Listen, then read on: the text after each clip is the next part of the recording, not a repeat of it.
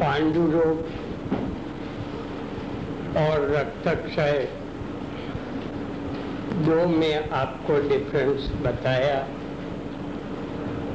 कहने का मतलब इतना ही था कि रोगोत्तरकालीन अवस्था में जो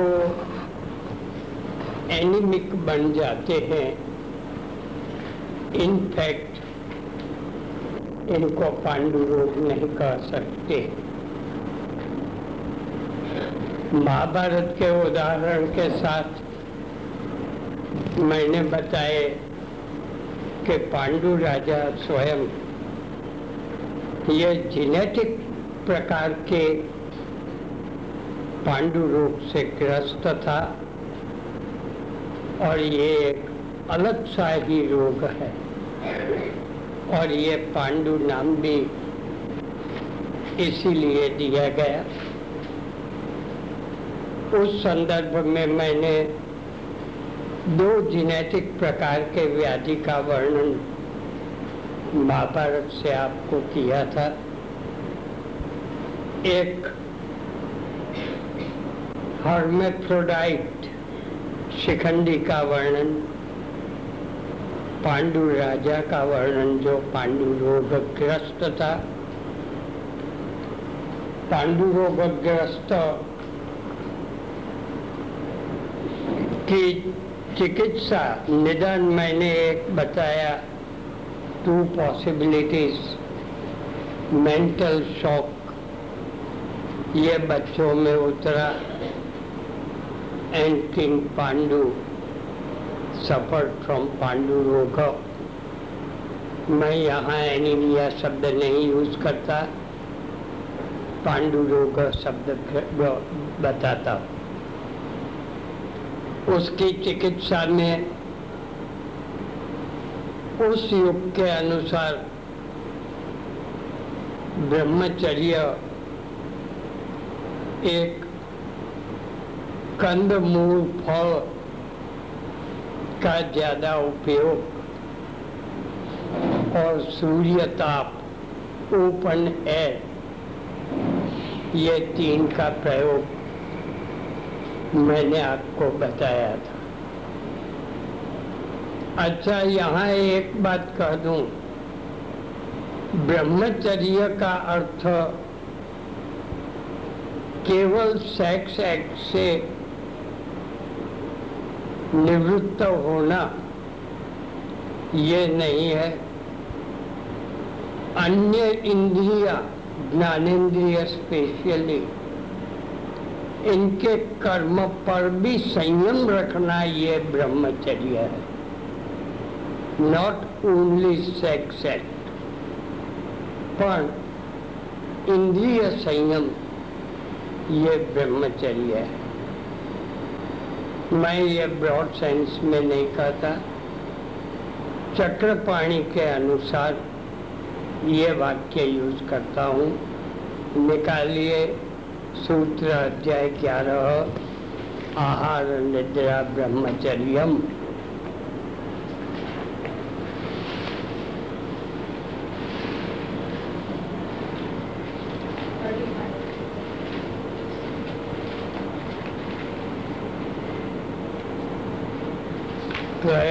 उपस्तंभा थर्टी फाइव इसकी टीका देखो।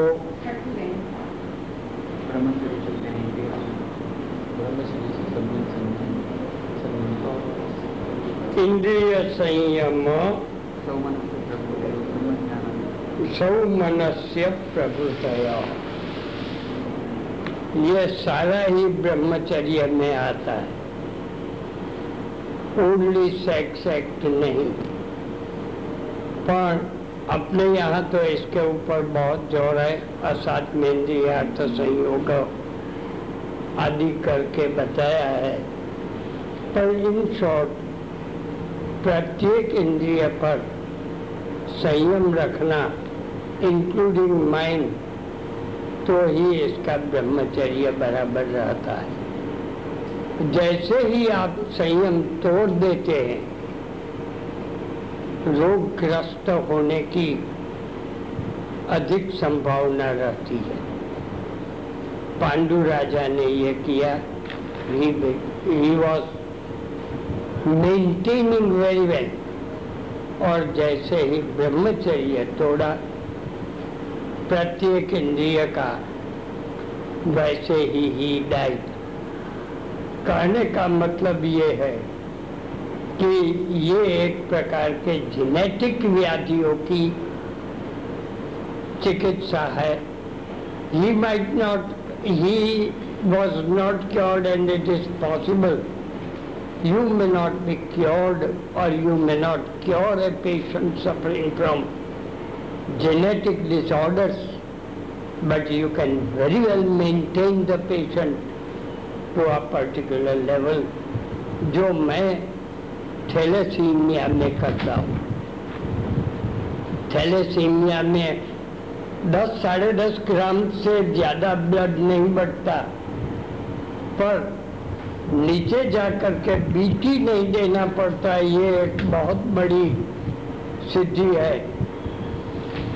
इसी ढंग से स्पेरोसाइटोसिस इसी ढंग से हिमोलिटिक एनीमिया कम जॉन्डिस ऐसे कई व्याधि है जो जेनेटिक ओरिजिन के होते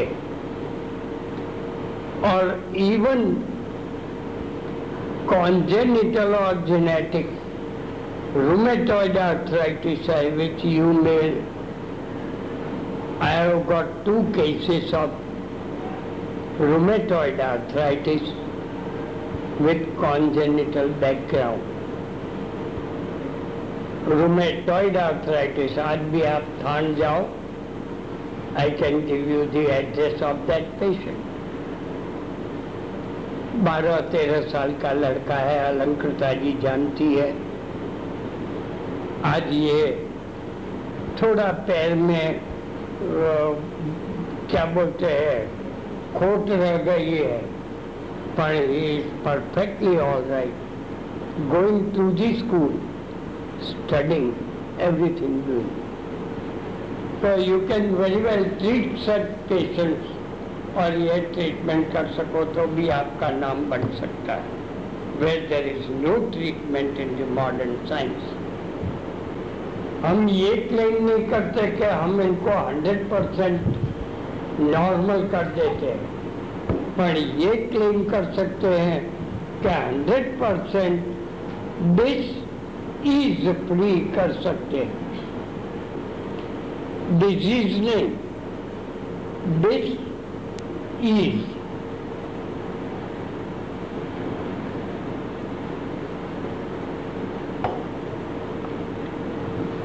अच्छा अब मैंने जो दो बताए प्रकार इनके लिए थोड़ा आगे बढ़े।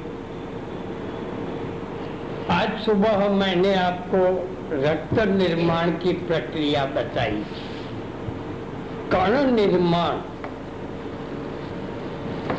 रक्ताणु, श्वेताणु प्लेटलेट्स ये धात्वग्नि द्वारा होता है। और रंजन क्रिया रक्त पित्त रंजक पित्त द्वारा होती है।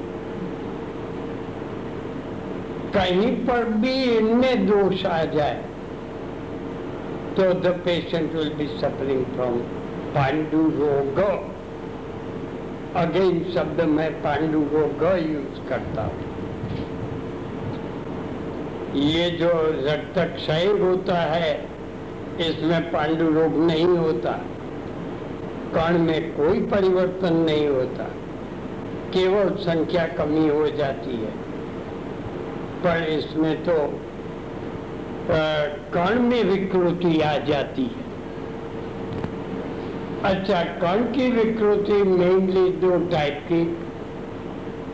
छोटे कण रह जाए, बड़े कण रह, हो जाए, या विकृत कर्ण निर्माण हो जाए। ये तीन मेनली है और यही सेंटेंस मैंने आपको एक बार संप्राप्ति इन जनरल समझाते हो समय बताया था कि हालाँकि आयुर्वेद के विद्वान लोग वृद्धि क्षय ही मानते हैं और रोग सामान्यतः वृद्धि की अवस्था में ही होता है क्षय क्षय अवस्था में नहीं होता, क्षीणा जहती लिंगम स्वम इसीलिए क्षीणावस्था में नहीं होता। ये आयुर्वेद के विद्वान की टेबल टॉक्स या तो आर्ग्यूमेंट्स है। पर एक तीसरा पॉइंट भूल जाते हैं एंड दैट इज़ प्रदोष, जिसका वर्णन चरक संहिता में दिया है। रक्त प्रदोष जा रक्त प्रदोष जा व्यादय प्रदोष मीन्स स्ट्रक्चर और फ़ंक्शंस में दृष्टि। और इसमें जिन रोगों का वर्णन किया है, उनके ऊपर आपका काबू होना चाहिए। इसमें पांडु रोग रसद प्रदोष जन्य व्याधि बताया है। पांडुत्व स्रोत सामरोध ये सारा रक्त प्रदोष जन्य व्याधि में बताया है। प्रदोष मीन्स निर्माण में दृष्टि स्ट्रक्चर और फ़ंक्शंस में दृष्टि दैट इज़ प्रदोष। और वृद्धि क्षय वैसे भी हो जाता है। मैं एक सादा सीधा एग्ज़ाम्पल देता हूँ। जैसा पांडु का है, वैसा ही। कि अपने शरीर में फैट डिस्ट्रीब्यूटेड है। होल बॉडी के त्वचा के लेयर के नीचे फैट है। ये fatty layer of the skin इसमें दुष्टि होगी तो फाइब्रोमा जैसा हो जाएगा। That is structural and functional तो ये एक ध्यान में रखना कि मैं तीन मानता हूँ, वृद्धि, क्षय, प्रदोष। और जो लोग वृद्धि से रोग होने का मानते हैं, उनको मैं कभी आर्ग्यूमेंट करता नहीं। केवल इतना ही कहता हूँ कि भाई व्हेन यू टॉक कि ये ग्रंथात्मक विकृति मैथ की हो गई तो आप इसको क्या कहेंगे?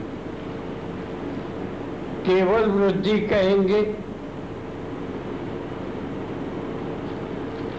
ग्रंथात्मक विकृति मैथ की हो गई, जिसको मैंने अभी ही बताया, न्यूरोफाइब्रोमा, फाइब्रोमा लाइपोमा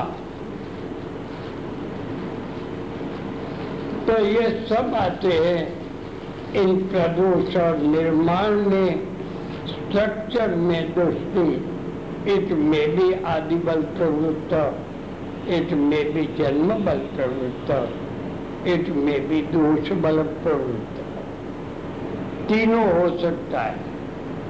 और ये ध्यान में रखना चाहिए आदि बल प्रवृत्त और जन्म बल प्रवृत्त अपने हाथ में नहीं है। दोष बल प्रवृत्त हो तो अपने हाथ में है। और ये प्रैक्टिस में आपको ये पता लगेगा। You can understand that in your private practice कण में जब चेंजेस होता है तो मैक्रोसाइटिक माइक्रोसाइटिक आदि एनीमियास के प्रकार होते हैं। जबकि रक्तस्राव के बाद या ज्वर के बाद जो पांडु होता है, इसमें कण में खास परिवर्तन नहीं होता। ये अग्नि की दृष्टि। रंजन की दृष्टि होने पर हाइपोक्रोमिक हाइपरक्रोमिक आदि प्रकार के रोग होते ये दो चेंजेस है।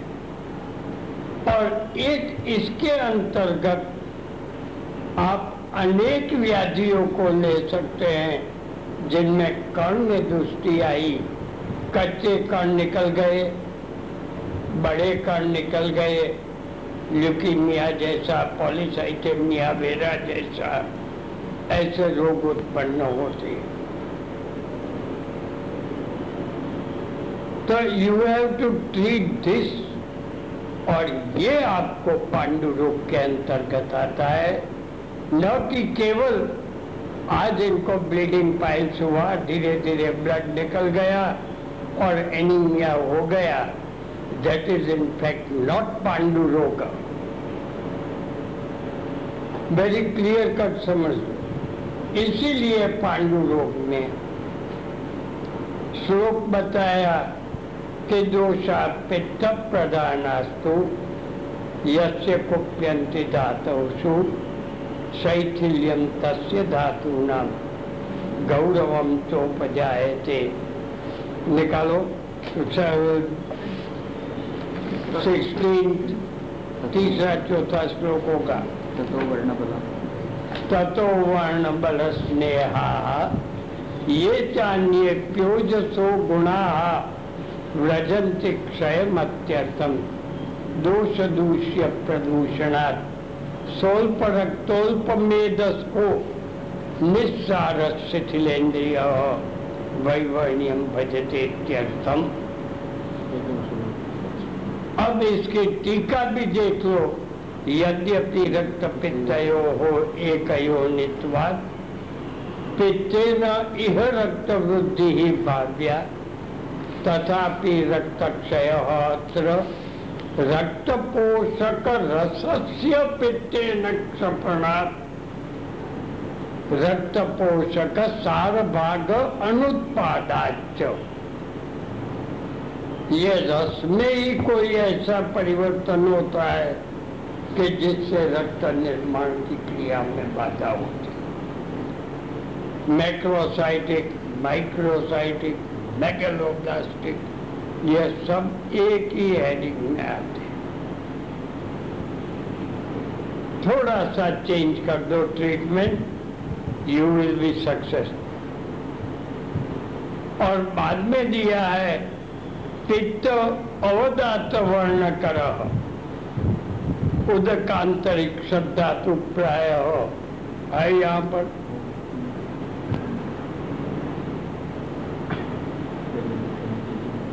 हम्म? तेजो धातु हो अपनी आग्नेय, उदकांतरिक्ष प्राय ऐसा है? अवधातु वर्ण कर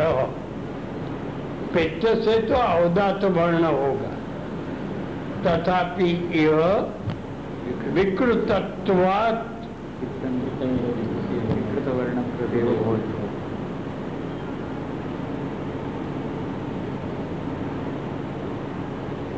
आजकल जो रिसर्च होती है, ये रिसर्च हम एब्सोल्युटली अंधेरे में डूबते हैं वी डोंट फॉलो इट पांडु पर अनेक थीसिस लिखे गए हैं। और ये थीसिस कभी कभी मेरे पास आते हैं तो पास भी कर देते हैं। स्टूडेंट को नुकसान नहीं करते। पर प्रैक्टिस में जाने पर ये थीसिस कितना काम लगेगा? यू योर सेल्फ थिंक ये पांडु जो पांडु रोग बना, इसकी चिकित्सा के लिए तत्र पांडवा मई सिद्ध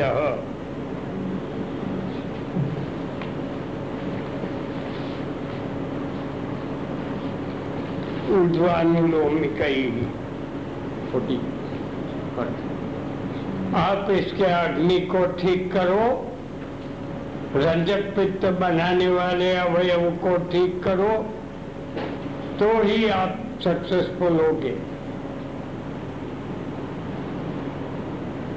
और इसीलिए मैं पांडु रोगी के लिए मैं पांडु रोग बोलता हूँ पांडु लक्षण स्वरूप नहीं रक्तक्षय नहीं। ऑलवेज अग्नि की चिकित्सा करता हूँ। भले ये सारा फॉलो अप न करें, पर अग्नि का अवश्य अग्नि की चिकित्सा करता हूँ।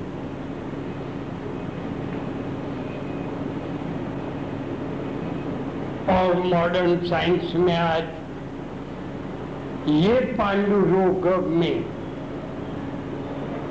तीन करते हैं या बीटी देते हैं, इनके पास दूसरा कोई रास्ता नहीं है।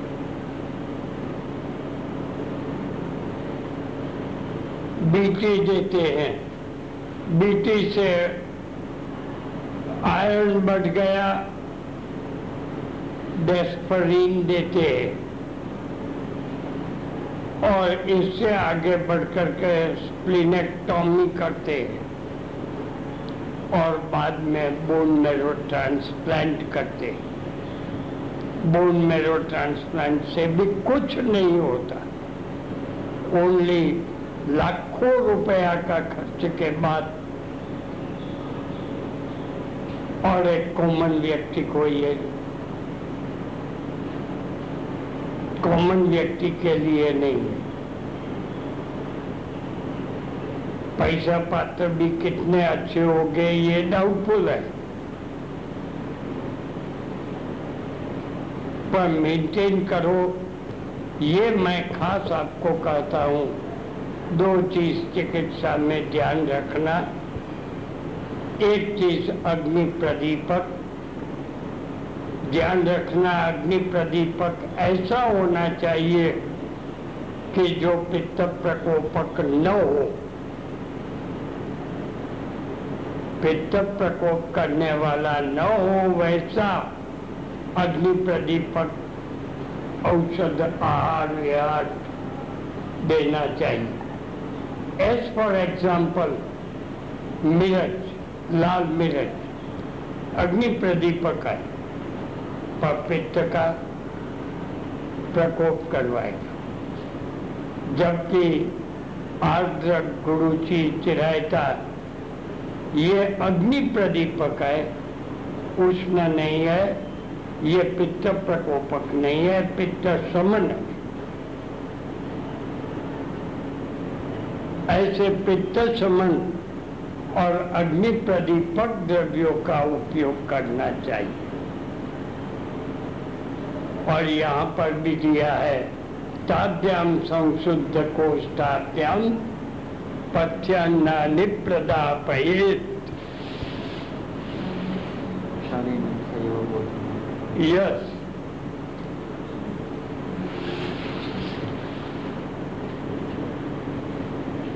अच्छा एक और चीज़ मॉडर्न साइंस में ऐसे रोगियों के लिए घी खाने की मना है। मैं घी की छूट देता हूँ। खाओ तो मेरे में पचाने की शक्ति हो। Why to stop liver itself is not dysfunction liver काम करता हो, बड़े बड़ा हुआ हो, और थैलेसीमिया और स्पेरोसाइटोसिस आदि में लिवर डेफिनेटली बढ़ा हुआ ही मिलता है। पर अग्नि प्रदीपक के साथ साथ थोड़ा थोड़ा घी दो why to stop it you can very well give एक इतना ध्यान रखना कि एक भारत की कॉमन पब्लिक में एक मान्यता है। कि घी एक ऐसा चीज़ है जो शक्ति देता है। दैट मान्यता इज़ रॉन्ग घी से फैट बढ़ेगा, घी से शक्ति नहीं आएगा। शक्ति बढ़ाने के लिए दूसरी चीज़ देनी पड़ेगी। पर घी खाने में कोई बंद करने की ज़रूरत नहीं है। इसीलिए इन्होंने नीचे दिया पंचगव्यम महाधिकतम आदि घी का प्रयोग। कल्याणकमत भले औषधि सिद्ध न दो। औषधि सिद्ध घी मत दो पर घी उनको खाने के लिए दो। ए चाइल्ड इनको आप खाने की मना कहाँ तक करेंगे? चाइल्ड को घी खिलाओ, भले का है और दीपावली मनाने दो। भाई, दीपावली को भी उनको बिल्कुल कंट्रोल करके रखना। हम खाए और बच्चा न खाए, ये कैसा? खिलाओगी पर घी लिमिट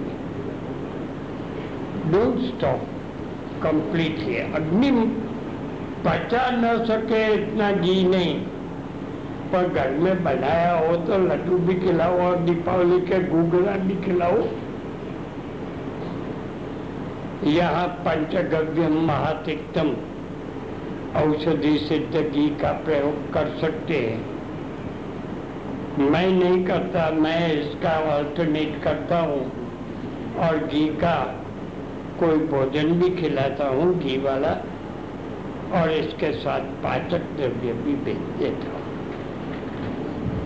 अग्नि दीपक और पाचक। अच्छा यहाँ पर एक आपका और ज्ञान खींचने का मन होता है। What is the difference between deepan and pachan? एक बार मैंने आपको बताया। पाचन द्रव्य उष्ण वीर्य होते हैं कॉमनली और ये एक प्रकार का इरिटेशन करके, तत्काल श्राव बधा करके पाचन करता है, जैसे हिंगू शुंठी ये सब पाचन द्रव्य है। और दीपन द्रव्य, ये सबम्यूकस कोट में स्थित ग्रंथिया जो पाचक पित्त को तैयार करती है, इनको बल दे करके कार्यशील रहती है। इसीलिए लड्डू खाने के बाद जो, या भारी डाइट खाने के बाद अजीर्ण हो जाए, यू कान गिव घी। उस समय पर उसमें वीर्य वाले पाचक द्रव्य देना चाहिए। और धीरे धीरे धीरे धीरे अवयव को बल देना हो तो दीपन द्रव्य देना चाहिए। सारंगधर में आप देख सकते हैं, पचेत आमम नवन्निम च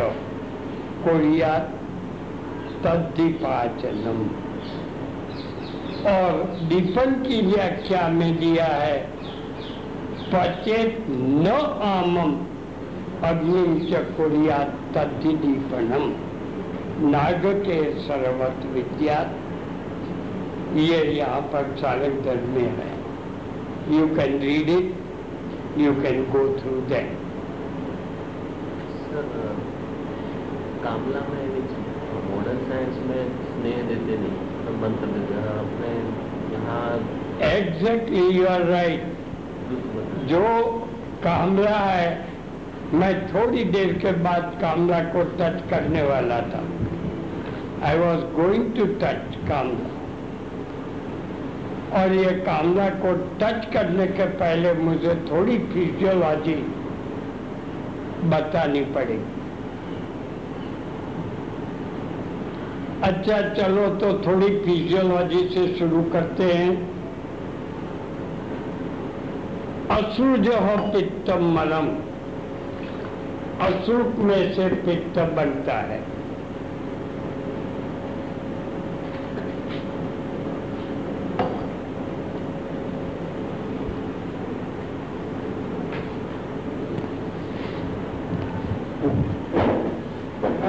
प्रत्येक द्रव्य उत्पन्न हुए इनका मृत्यु निश्चित है। नेचर ऐसी चीज़ है कि जितना हो सके उतना उस पदार्थ का भी उपयोग करती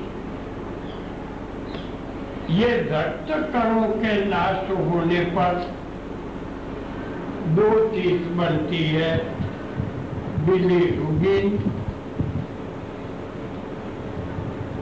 बिलीवर्डिन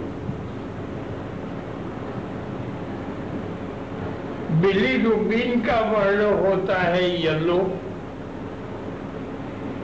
बिलीवर्डिन का वर्ण होता है ग्रीनिश तो ये नष्ट द्रव्य का वर्ण ग्रीनिश येलो होता है। ये दोनों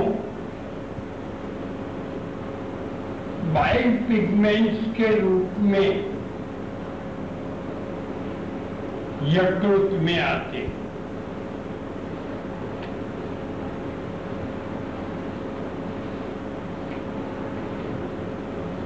यकृत में याकृतीय पित्त अर्थात बाइल बनता है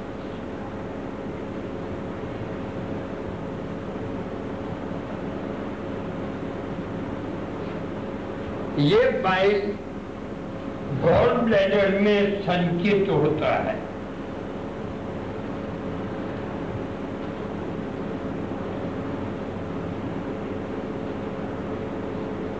गॉल ब्लैडर में से कॉमन बाइल डक्ट के बाद via common bile duct intestine में आता है और यहाँ पर पाचन की क्रिया में मदद रूप होता है। केवल ये बाइल नहीं, पाचन के स्रावों में से एक स्राव। ये याकृतीय पित्त यानी के बाइल स्वयं ही है। ये प्रक्रिया आप जानते हैं। न जानते हो तो समझ लें। कामला होगा तब। इनमें से कहीं पर भी दुष्टि हो, तभी कामला हो सकता है। ये दृष्टि एक ध्यान रखना, कोई भी एक अवयव की स्वतंत्र दृष्टि बहुत कम मिलती है। एक दूसरे पर इसका प्रभाव होता ही है थोड़ा बहुत। तो ये यहाँ पर सपोजिंग ये रक्त कणों का नाश की प्रक्रिया ज़्यादा हो। तो पिगमेंट्स का अमुक प्रमाण में यकृत उपयोग में लेगा। शेष जो ज़्यादा है, वो सर्कुलेशन में चले जाएगा। और शरीर पीत वर्ण का लगेगा। ये एक दृष्टि। रक्त कर्ण का नाश नॉर्मल हो। पर ये यहाँ पर ये कार्य हानि हो।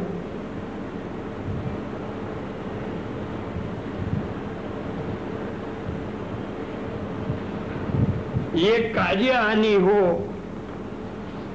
तो लिवर इसका उपयोग नहीं कर सकेगा। लिवर उपयोग न कर सके तो बाइल बनेगा ही नहीं। जो बाइल पिगमेंट्स बने biliverdin bilirubin they will circulate into the blood ये सेकंड स्टेप सपोजिंग रक्त कण का नाश भी प्राकृत हो लिवर स्वयं बराबर काम न कर सके लिवर बराबर काम करता हो।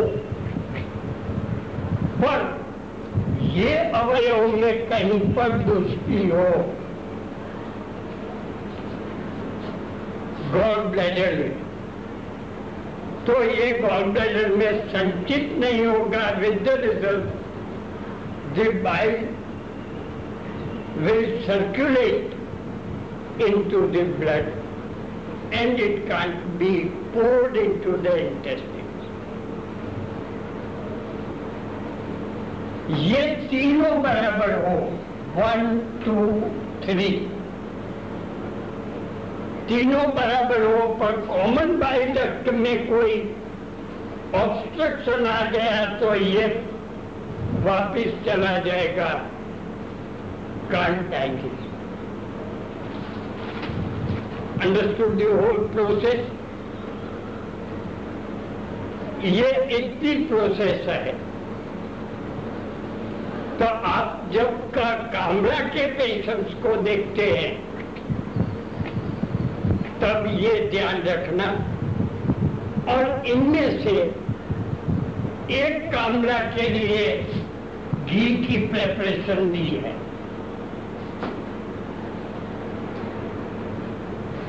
रक्त कण का नाश ज़्यादा हो, ऐसी अवस्था में जो कामला होता है, इसमें स्नेहन देने का विधान है।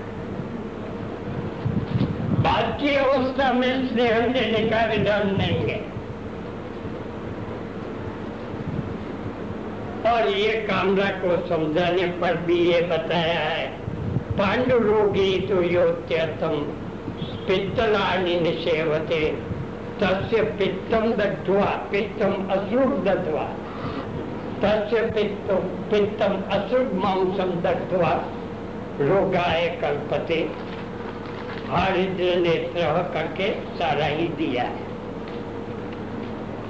हारिद्र नेत्र सभृशम हारिद्र त्वम न खानन रक्त पीत शक्रुमूत्र मल में भी पित्त वर्ण पीत वर्ण होगा और पित्त आता रहेगा मूत्र में भी जाएगा और सारे शरीर में भी जाएगा। ये एक विशेष वर्ण है। और इस अवस्था में घी मना करने की कोई आवश्यकता नहीं है। इन शॉर्ट ये है हिमोलिटिक एनीमिया कम जॉन्डिस और हिमोलिसिस में रक्त कण का नाश ज़्यादा होता है, इनको आप पित्त समन योग दे करके you can treat such cases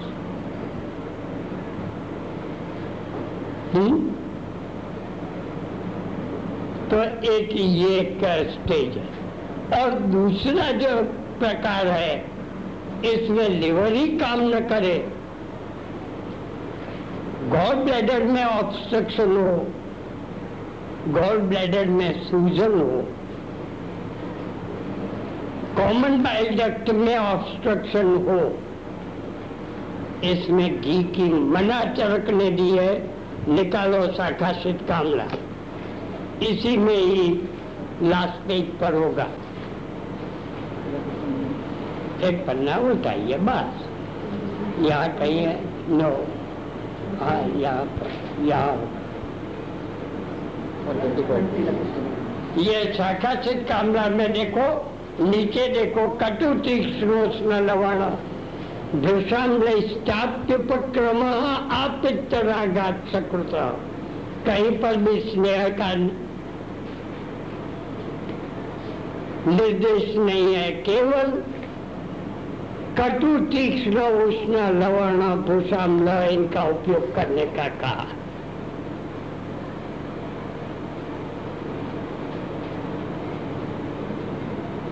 और वहाँ पर स्नेह का उपयोग करने के लिए कहा। संशोध्यो मृदु भी ही तिक्त ही है ना पहले में।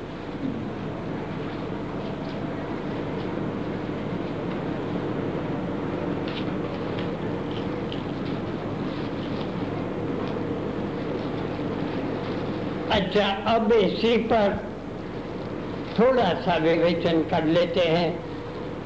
When destruction of the RBCs place back water fever भी इसी के अंतर्गत आता है। एक जेनेटिक टाइप ऑफ़ डिसऑर्डर है जिसमें यूरिन आधा घंटा नहीं, पर आधा घंटा पड़े रहने पर भी ब्लैक बन जाता है। ऐसे भी केसेस मैंने देखे हैं ट्रीटमेंट नहीं दी है। एक बॉम्बे के अपने बी एम एस इनके भाई को भी देखा है। ही इज़ अ महाराष्ट्रियन इनको एक तीसरे प्रकार का ब्लड लॉस का व्याधि है। ऐसे हिमोलिसिस होने पर जो रोगी होते हैं इनकी ट्रीटमेंट एक अलग ढंग से देने की है। और इसमें मैंने कहा you there is no need to stop की यू मे गिव की हालाँकि फ्राइड मटेरियल क्या रोज वो घी की प्रेपरेशन देना ऐसा नहीं है। पर कॉमनली हम जो रोटी और रोटला पर घी लगाते हैं। कोई बार महीने, डेढ़ महीने में एक आध बार स्वीट बनाने पर घी का प्रयोग करते हैं। ये मैं बंद नहीं करवाता। आई डोंट स्टॉप इट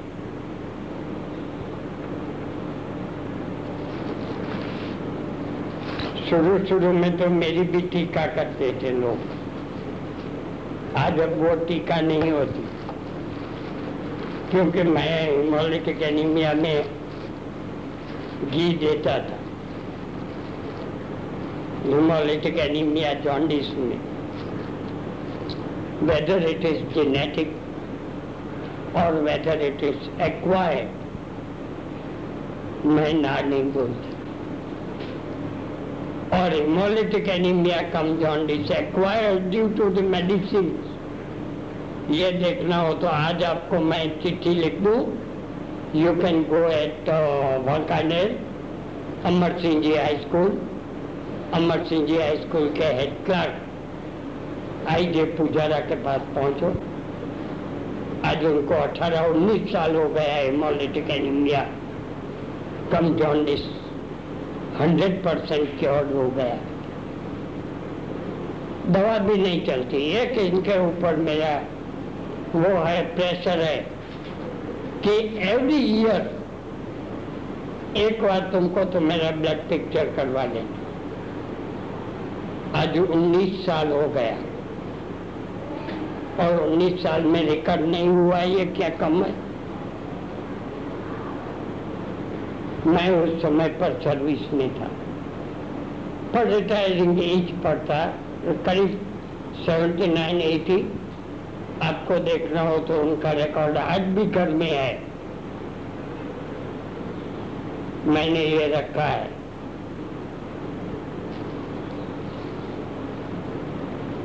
अच्छा सेकंड वेराइटी और थर्ड वेराइटी इन दो के केसेस आते हैं। ये जो पित्त बिल्कुल उत्पन्न न होता हो अर्थात लिवर काम न करता हो,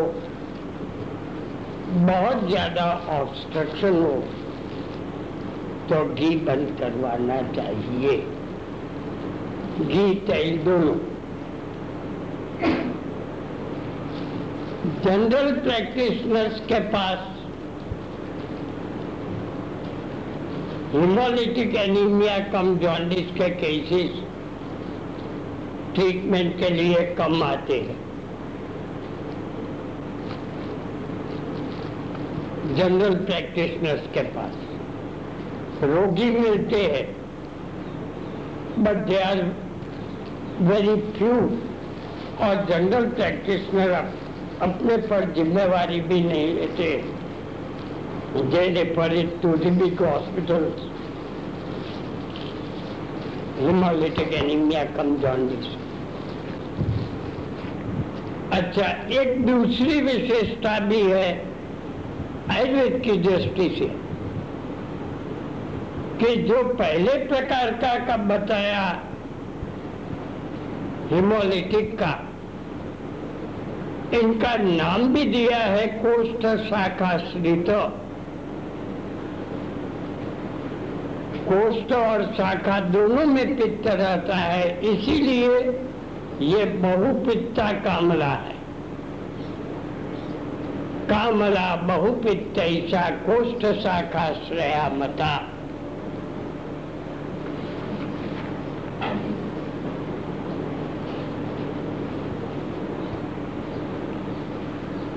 कामला बहुपित्त ऐसा कोष्ठ शाखाश्रया मता। पित्त का बहुत ज़्यादा प्रकोप है, इसलिए पित्त समन चिकित्सा देनी चाहिए। और इसमें स्टूल्स का कलर भी बिल्कुल नॉर्मल रहता है।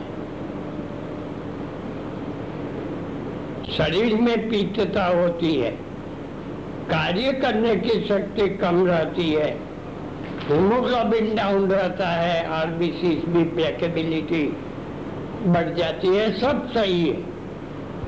पर आयुर्वेद की दृष्टि से ये बहुपित्ता कामला है। और शाखासित कामला अल्प पित्ता कामला है। निकालो शाखासित क्रमेण अल्पे अनुसज्जिए तो पित्ते शाखा समाश्रिते अल्पे पित्ते शाखा समाश्रिते क्रमेण इमे अनुसज्जन्ते।